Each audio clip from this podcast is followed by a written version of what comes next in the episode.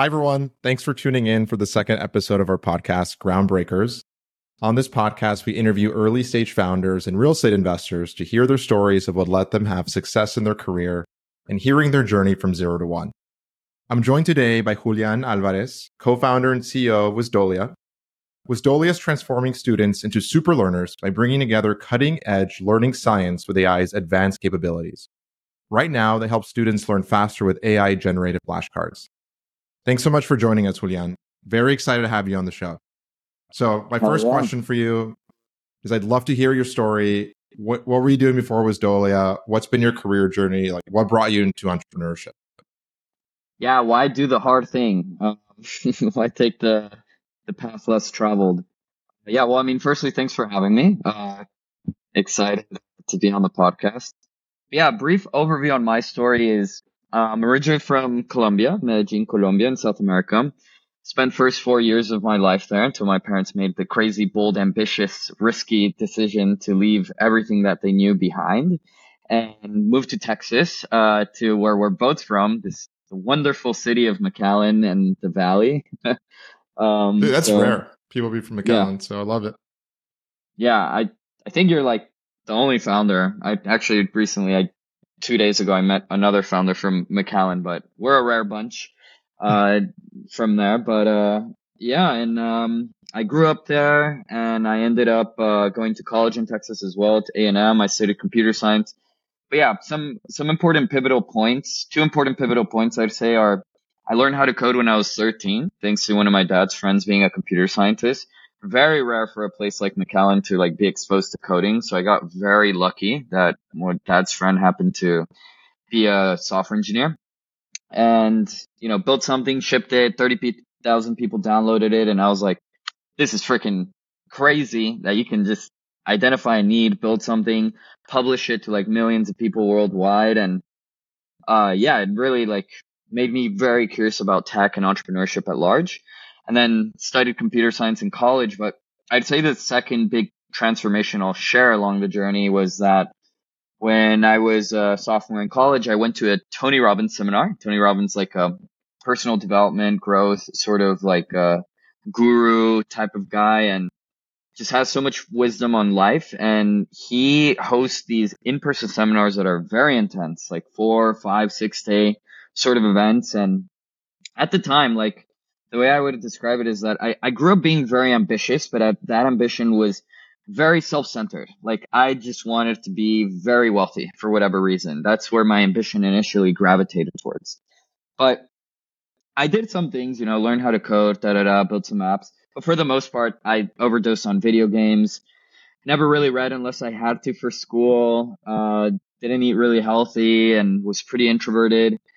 Uh, so I just felt very misaligned. And so when I found out about this seminar from Tony Robbins, I was like, oh my God, this might, this might be what I need. So I went and everything changed after that. It was, it was pretty transformative, you know, learning about psychology, limiting beliefs, how to break them, about contribution, giving, growth, purpose, all these things. I basically was able to find a purpose and redefine a purpose that was much greater than anything I could ever be. And for the first time in my life, I felt like I was finally in line with the ambition I felt so long because that ambition was now not self-centered. It was, it, it had been connected to this broader purpose and vision of being able to empower myself and others to discover and manifest their infinite potential. And that is really what sparked this obsession around learning and personal growth because I changed so dramatically that I was like, whoa, like where did this potential come from? Was this just like buried inside of me somehow and like out of nowhere? I'm like now manifesting so much more of this potential that was hidden. And it made me obsessed about figuring out what, like knowing that other people probably had way more within themselves that they didn't even realize was there. So led to the obsession around learning, personal growth, led me to also want to co-found my first startup Vise, which was a glass store for factory workers in Mexico. Did that for four years, was the CTO, made a lot of mistakes. It never worked, but was my first real exposure into startups. And even though it was really hard, it was like mission impossible because we're college students. We're doing something in Mexico while we're in Texas. I was the only one that spoke Spanish. It was like, I don't know, this like kind of silly that we attempted it, but we cared so deeply. And I loved it. It taught me that I loved entrepreneurship and doing impactful things. But anyways, I did that and then I did internships with Goldman Sachs, with LinkedIn Learning, and with the learning team at Meta. And uh, yeah, took a full time offer from from Meta, where I was there a whopping nine months until I took the quantum leap, burned my boats, and went all in on the startup life. Um, which now we're building with Wisdolia as of eight months ago, but before with Wisdolia, there was a year of four pivots of just trying to figure shit out. And you know, we almost died in the process because, you know, finding product market fit, as we'll talk, is building something people want is, uh, not simple. Uh, so yeah, that's kind of like what, what led to building Wisdolia and being very excited about this vision of, um, creating super learners and creating exponential individuals that can thrive during exponential times. That's an awesome story. And I just wanted to say, like, your passion for learning really comes out, like, just by the way you talk about, you know, your experiences, building during college, even joining the learning team at Meta and like working in that division. So I think it makes complete sense that you're a founder trying to build something in that space. So when I think of like founder market fit, clearly has it. So that's awesome to hear. Um, I think for a lot of like wannabe founders, you know, they hear these stories of like, how do you even start? You know, how do you find an idea? Like, how did that come to you? Like, you said you've pivoted four different times. I think when you first left Meta, you you were working on something else, as you mentioned. So, can you kind of share with me that story and what gave you that first idea that said, "I'm going to leave Meta and do this full time"? Yeah, yeah, great question. I mean, ideas can come from so many different places. For the first idea, for for the first idea that we explored, uh, we we basically decided, uh, like I was very into Web three at the time, and there was play to earn games, which were basically like you play a game and you can earn crypto. A popular one here was Axie Infinity. I was very fascinated by it, and I was like, this is cool. Like people making a living from playing a game. Like that's crazy, but what if you did the same for uh, like learning, learn to earn. So that's kind of like where the idea came from. It's kind of like going deep into a market trend and analyzing like what is cool or powerful about this, but maybe adding some twist to it. Uh, that could be, that could be cool. So that's where it came from. The initial ideas. Other ideas were like simple iterations. We then did like personal growth competitions. They were led by insights from previous, from the learn to earn. So I think a lot of it is like hey, what's working about this? What do people really like? When we talk to users, what other problems do we discover that can oft- often lead to insights on deeper problems uh, that are maybe worthwhile to focus on and you know pivot towards. And then um, I would say that uh, Wisdolia's case was very interesting because the way it happened is there was this person that tweeted saying, "My dream AI product would be to take." anything that I'm reading and create flashcards automatically from it. And that tweet blew up, got almost like a million views, 3,000 likes. And at the time, we were exploring like a similar idea in the learning space. And I was like, yo, I'm building something similar. It'll launch in two days. Over 100 people liked it, 50 people commented, reached out. And I was like, yo, what the hell? This is like insane market validation. And, and I mean, that's, that's a gift because to see something with so much clear validation is is is very unique because it's kind of doing the hard work already of like yo people want this right? The hardest one of the hardest things in the zero to one journey early on is finding and building something people want. And more than 90% of ideas are not going to work. So getting that validation early on and trying to validate or invalidate people's desires with their actual behaviors of using the product and then also paying for it are are all very important stepping stones. So yeah kind of crazy how the idea came from the tweet. no, that's that's amazing. And I feel like having validation from the get-go is huge as a founder. To your point, the 0 to 1 journey, you're trying to find the validation. Are you building something people want? And having that immediately available to you, I think is great. What what made you, I guess, get to the point where you said like, okay, this is not working. We need a pivot. Because I think founders take different periods of time to get to that decision but it's a crucial one. And you hear so many stories of successful founders that pivot multiple times and even later stages like Series A, Series B. Like any advice you'd give to other founders that are doing that today? Uh yeah.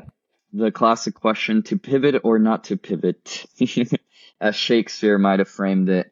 Uh, it's honestly one of the hardest decisions you can make uh, at times, and it's it's really hard because it's like, oh my god, I we worked on this for several months, in some cases several years. Like we invested so heavily, and it's kind of like if you're in a relationship for a while and then maybe it's getting a little toxic or it's not great, it's kind of like the easiest thing is to just keep doing the thing you were doing, stay with the relationship, stay with the product. So pivoting is not easy. Um, not easy at all. Uh, some considerations that I think are important here are, uh, like two core ones are like, what are qualitative and quantitative measures? You should always take both into consideration. So quantitative is like, you know, what is, um, uh, usage, top of funnel, like how many people are coming in? Is there any word of mouth?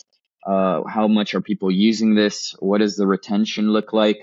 Uh, one of the most important metrics too is like money because maybe people are willing to use it, but are they willing to pay? It doesn't matter how much people like your product and are using it. If they're not willing to pay, you don't have a business. So that's often one of the riskiest assumptions that you have to try to validate as soon as possible. Um, and, and some people are pretty reluctant. We were reluctant to charge early on, but we did so and it was a great decision. But uh, what else? There's qualitative things like talk to people. Like if you ask them open endedly, uh, what challenges, problems they have related to whatever you're building in. And by the way, I, doing user interviews is well, doing them well is so important. Uh, so highly recommend this book called The Mom Test that literally teaches you the fundamental ideas of how to do good interviews. But yeah, it's getting insights, right? How do they feel about it? Like, what problem is this solving for it? Uh, why isn't it solving the problem if it's not? You can even ask them questions like, Hey, how would you feel if this product didn't exist?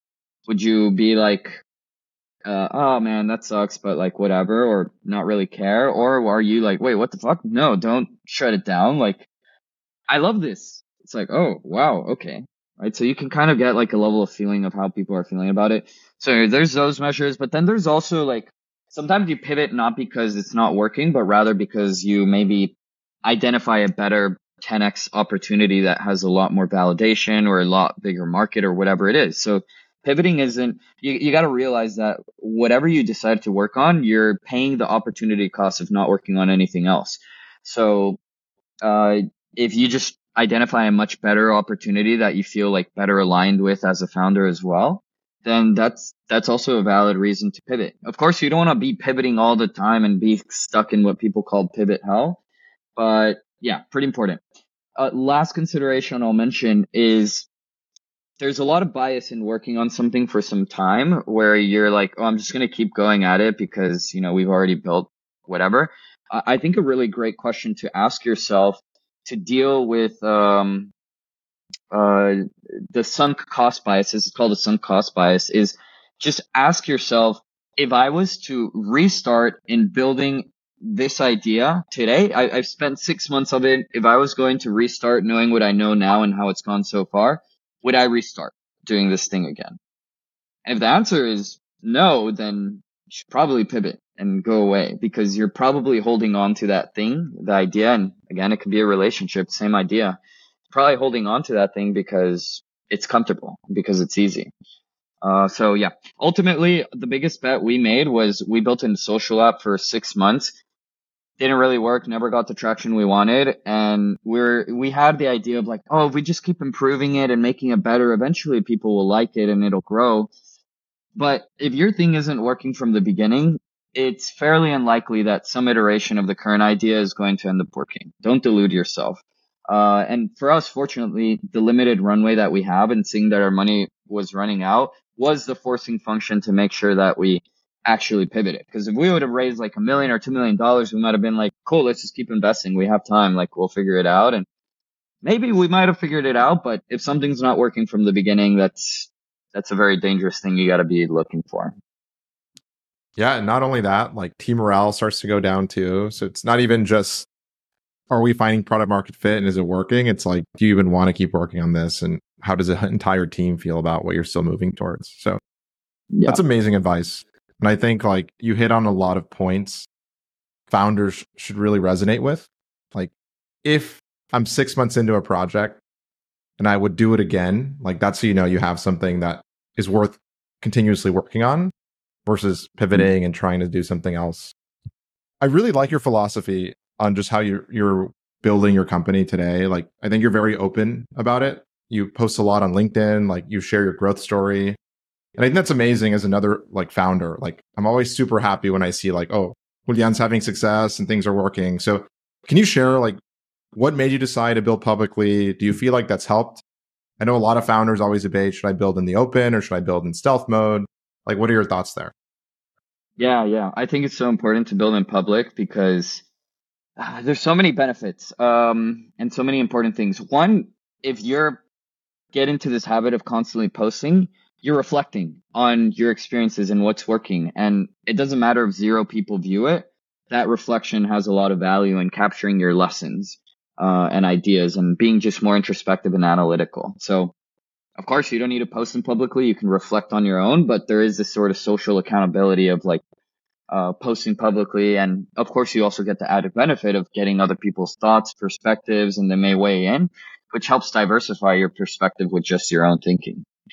So there's that part. There's the other part of like, for me, um, when I th- this is like a meta point, but when I think about like the sort of impact I want to have in the world, I don't just want to build companies and products. Uh, I also want to be able to be a thought leader and have an impact with my ideas and perspectives and mindsets. And so, and and the reason I I believe that one reason is because I think there's some problems that cannot be solved with products or companies. There's some problems that are purely like just knowledge or philosophy or mindset or whatever it is.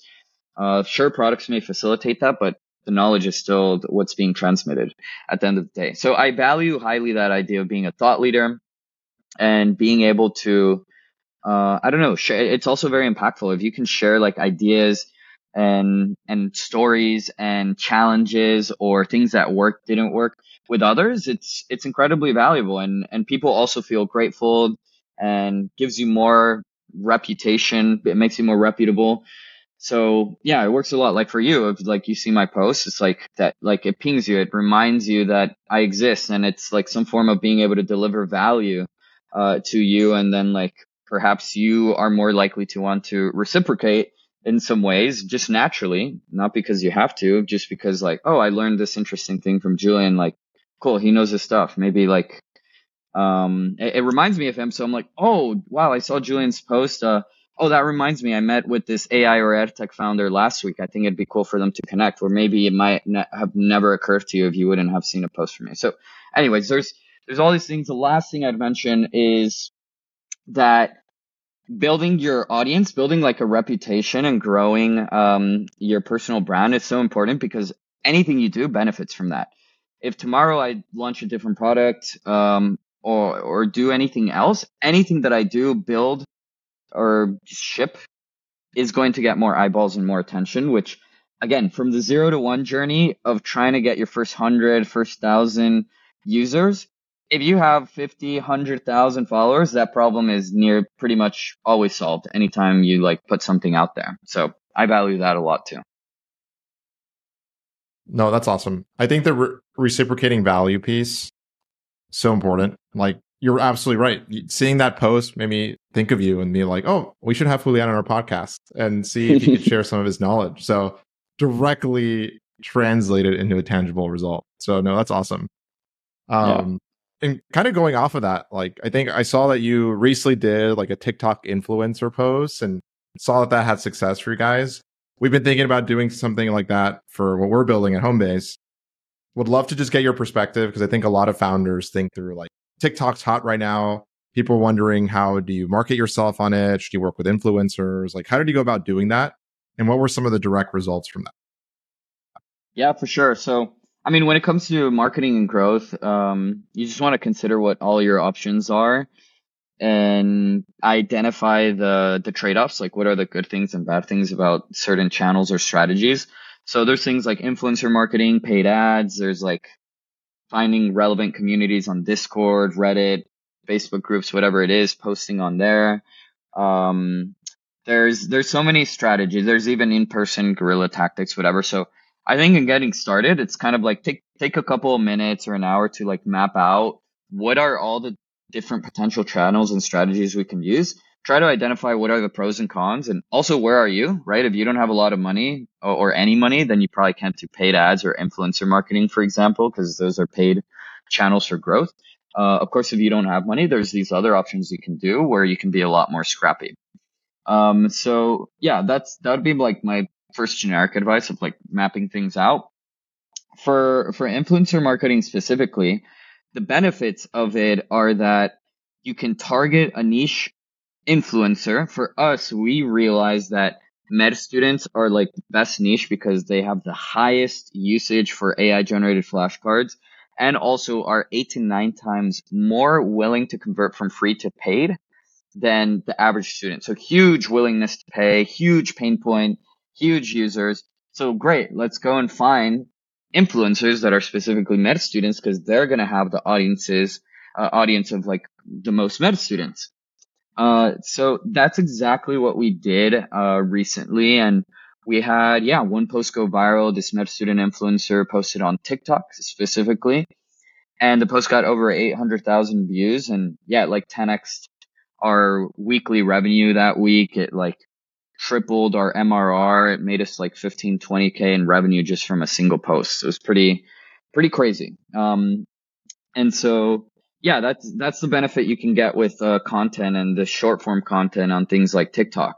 Uh, so yeah, can speak more to it, but yeah, those are the, the downsides of influencer marketing though are that it's harder to measure and it's non-linear. You may put out five posts and none of them work. Um, but then the sixth or seventh one ends up blowing up. So it's harder. It's not good in the sense that it's less predictable. So yeah, just got to weigh it out with different options and experiment with what you think are maybe the two to three top channels that might work best for what you're doing. And then whatever works best, double down on that and focus most of your efforts on what's working best. And then you can invest maybe 20% of effort to continue to experiment other strategies and channels. That's amazing. Um, 800,000 views is no joke either. That's, that's amazing. Um, how do you go about finding that particular influencer? Like, did you work with someone? Did you just scour TikTok until you found them and reached out personally? Like, what, what do you recommend? Yeah, the simple strategy we used there was, uh, I think it was my co-founder did this, but I think it was like look up med students on TikTok, try to find like a popular account. But once you find one good one, you can go to the post that they're making, see what hashtags they're using, because there's probably like med student specific hashtags, for example. So there's one, I think, for example, like med TikTok or something like that, that maybe we might have not guessed. But then we look at that and then we can see which other top influencers are using those very niche hashtags so that we can then find, you know, those other influencers. So that's kind of a scrappy way to do it. Uh, there's also websites like Modash where you can where it's like a search engine for influencers. Uh, so yeah, those are maybe like two main ways that you can use to find people. That's awesome. No, thanks for sharing. Um, I guess switching gears a little bit and going back to like reflecting on your entire experience so far being a founder. Like I, I know you've been a founder now for about a year and a half full time. And that can feel like eternity when you're in the founder stage, especially in the early stage. So, yeah. like, I guess looking back to yourself when you're first leaving Meta, all starry eyed, like, what advice would you give yourself? And what are some of the biggest learnings you've had along that journey so far? Oh, yeah. Yeah, great question. I mean, yeah, and, and to emphasize your point, I think the first year of the startup with like four pivots, it literally felt like a whole life uh, lived in a year. Cause it's like, holy shit, we all of that happened in a year? Kind of crazy. Uh, yeah, startups can be very exponential in that way. But yeah, the things I wish I knew when I first became a startup founder, and this is of course based on many of the mistakes that we've made. Uh, one of the biggest mistakes we made is, uh, well, firstly, to give a little more context, when I left Meta, I left before we raised any money, which was fairly risky thing to do because only had like a few months of runway of like our own money. But I had a lot of confidence that I had the network to raise money and felt that I could do it. Um, fortunately, I was somewhat right. Managed to raise like over 200k. It wasn't as much as we wanted. The market like had crashed shortly after that, but anyways, raised 200k. Da da da. But the context for the, the the reason I mentioned this context is because when uh, the biggest bet we made that I mentioned briefly, which was a social app on based on personal growth for you to like, you know, post your ho- hobbies, habits, uh, things that you're learning and growing. Uh, we invested six months into that without it really working. Not only did we invest uh, that much time, we also hired an extra engineer and a marketing agency.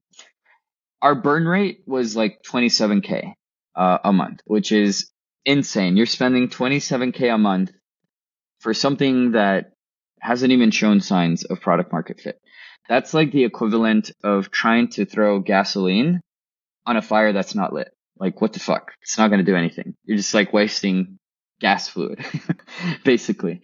So that was the key lesson I learned. Like, don't throw it's very obvious in retrospect but don't spend all this money or don't try to uh, throw gasoline on the fire until you spark the flame spark the flame and then you can like start to add a little bit of fire uh, or gasoline onto the flame to amplify things so that was really dumb i, I wish i knew that early on um, what else uh, one other very important philosophy that i communicate a little bit is it goes like this more than 90% of ideas aren't going to work. Most things don't work. Like there's very, very, very few ideas that actually work because there's very little things that people actually want.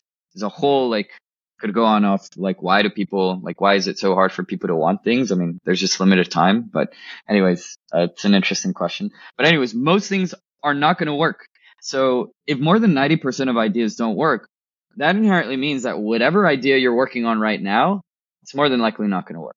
So don't be attached to it. Like um, one one mistake I made, and this was a very interesting learning, was I'm naturally a very optimistic person, and I think as a founder, you kind of have to be. Like it's so freaking hard that if you don't have some level of optimism, you're just gonna be depressed because shit's hard. But what I realized is that it's actually kind of dangerous to be optimistic about your idea because you're being optimistic about something that has less than 10% chance of working. Um, so if that's the case, then what I learned is don't be optimistic about the idea. Be optimistic about yourself and your ability to figure shit out and your team, but be very skeptical of the idea. Uh, so be very clear of like, hey, what are the underlying assumptions and hypotheses on which our product is built? Um, and how can we validate and invalidate those assumptions as quickly as possible?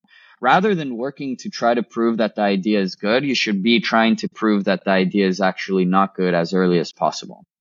So I think that's a very important operating philosophy. And because of that, after we, the six months of this, we're like, you know what? Fuck this. We're going to do like one to two week experiments. Like if we don't get enough signal in a week or two, going on to the next thing.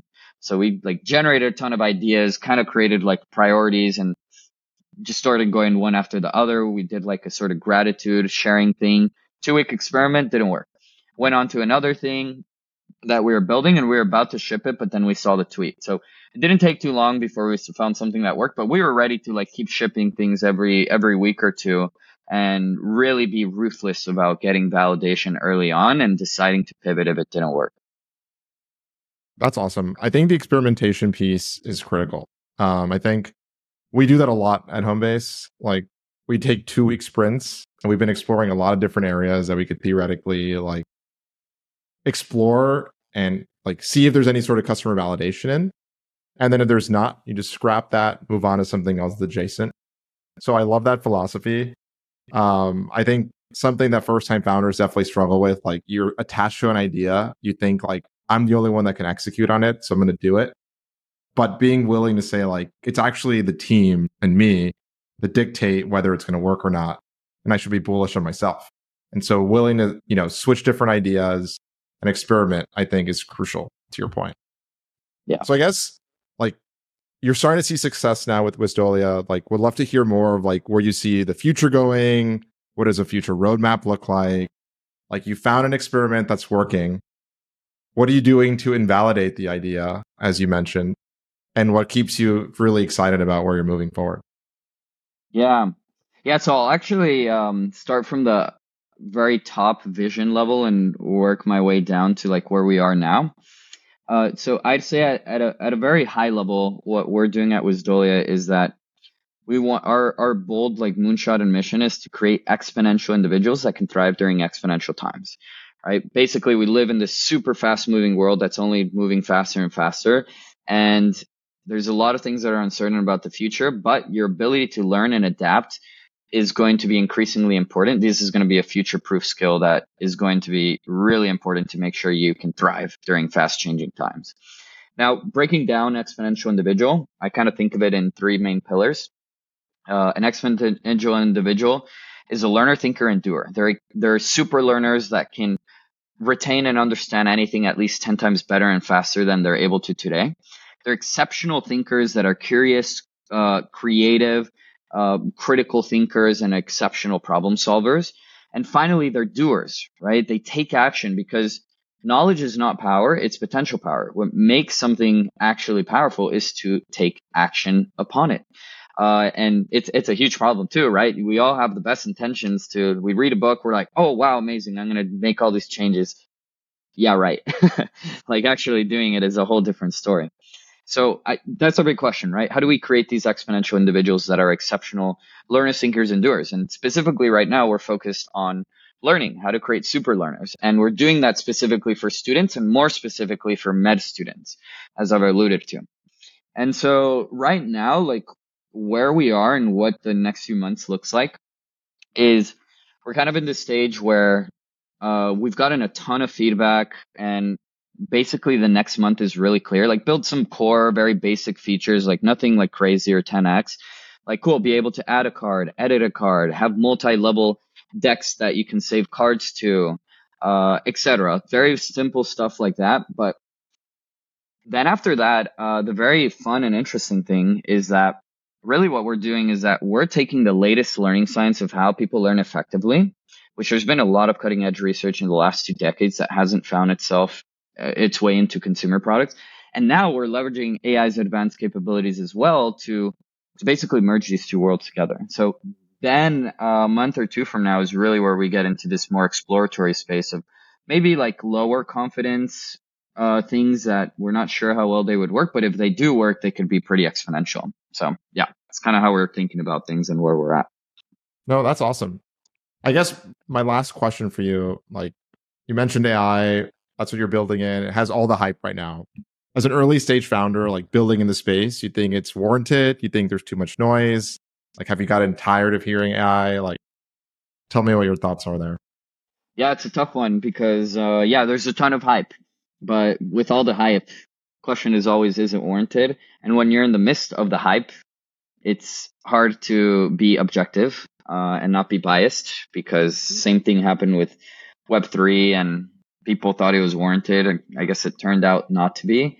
Um, I don't know. I think there's maybe a, a, a bit too much hype, but I don't think it's uh, unwarranted because like AI's capabilities as well as like how much it can be used in practical ways is just ridiculous. It's probably one of the technologies that can be most ubiquitously applied to different areas and and uh, be very practical from like the beginning and and easy to interact with and whatnot. So yeah, it's uh, there's a lot of hype, but I think there's good reason behind the hype. But regardless, like what you have to watch out for specifically as a founder is because there's this AI hype and people are curious and interested in AI tools and whatnot.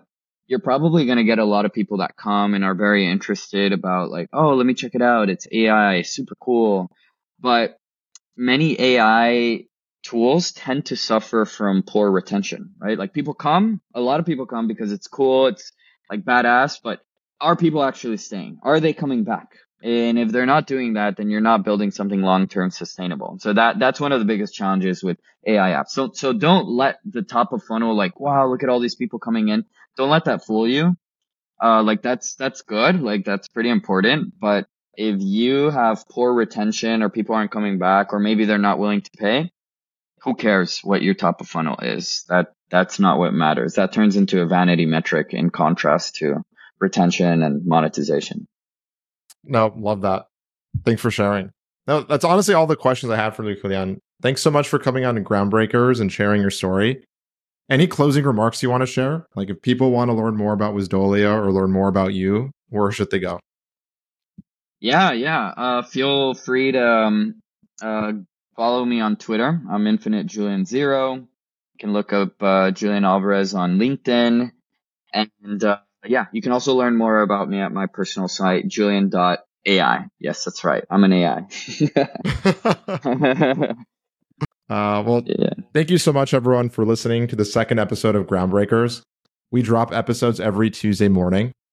Can't wait to share with you who our next guest is going to be. Someone as amazing as Julian. So thanks so much.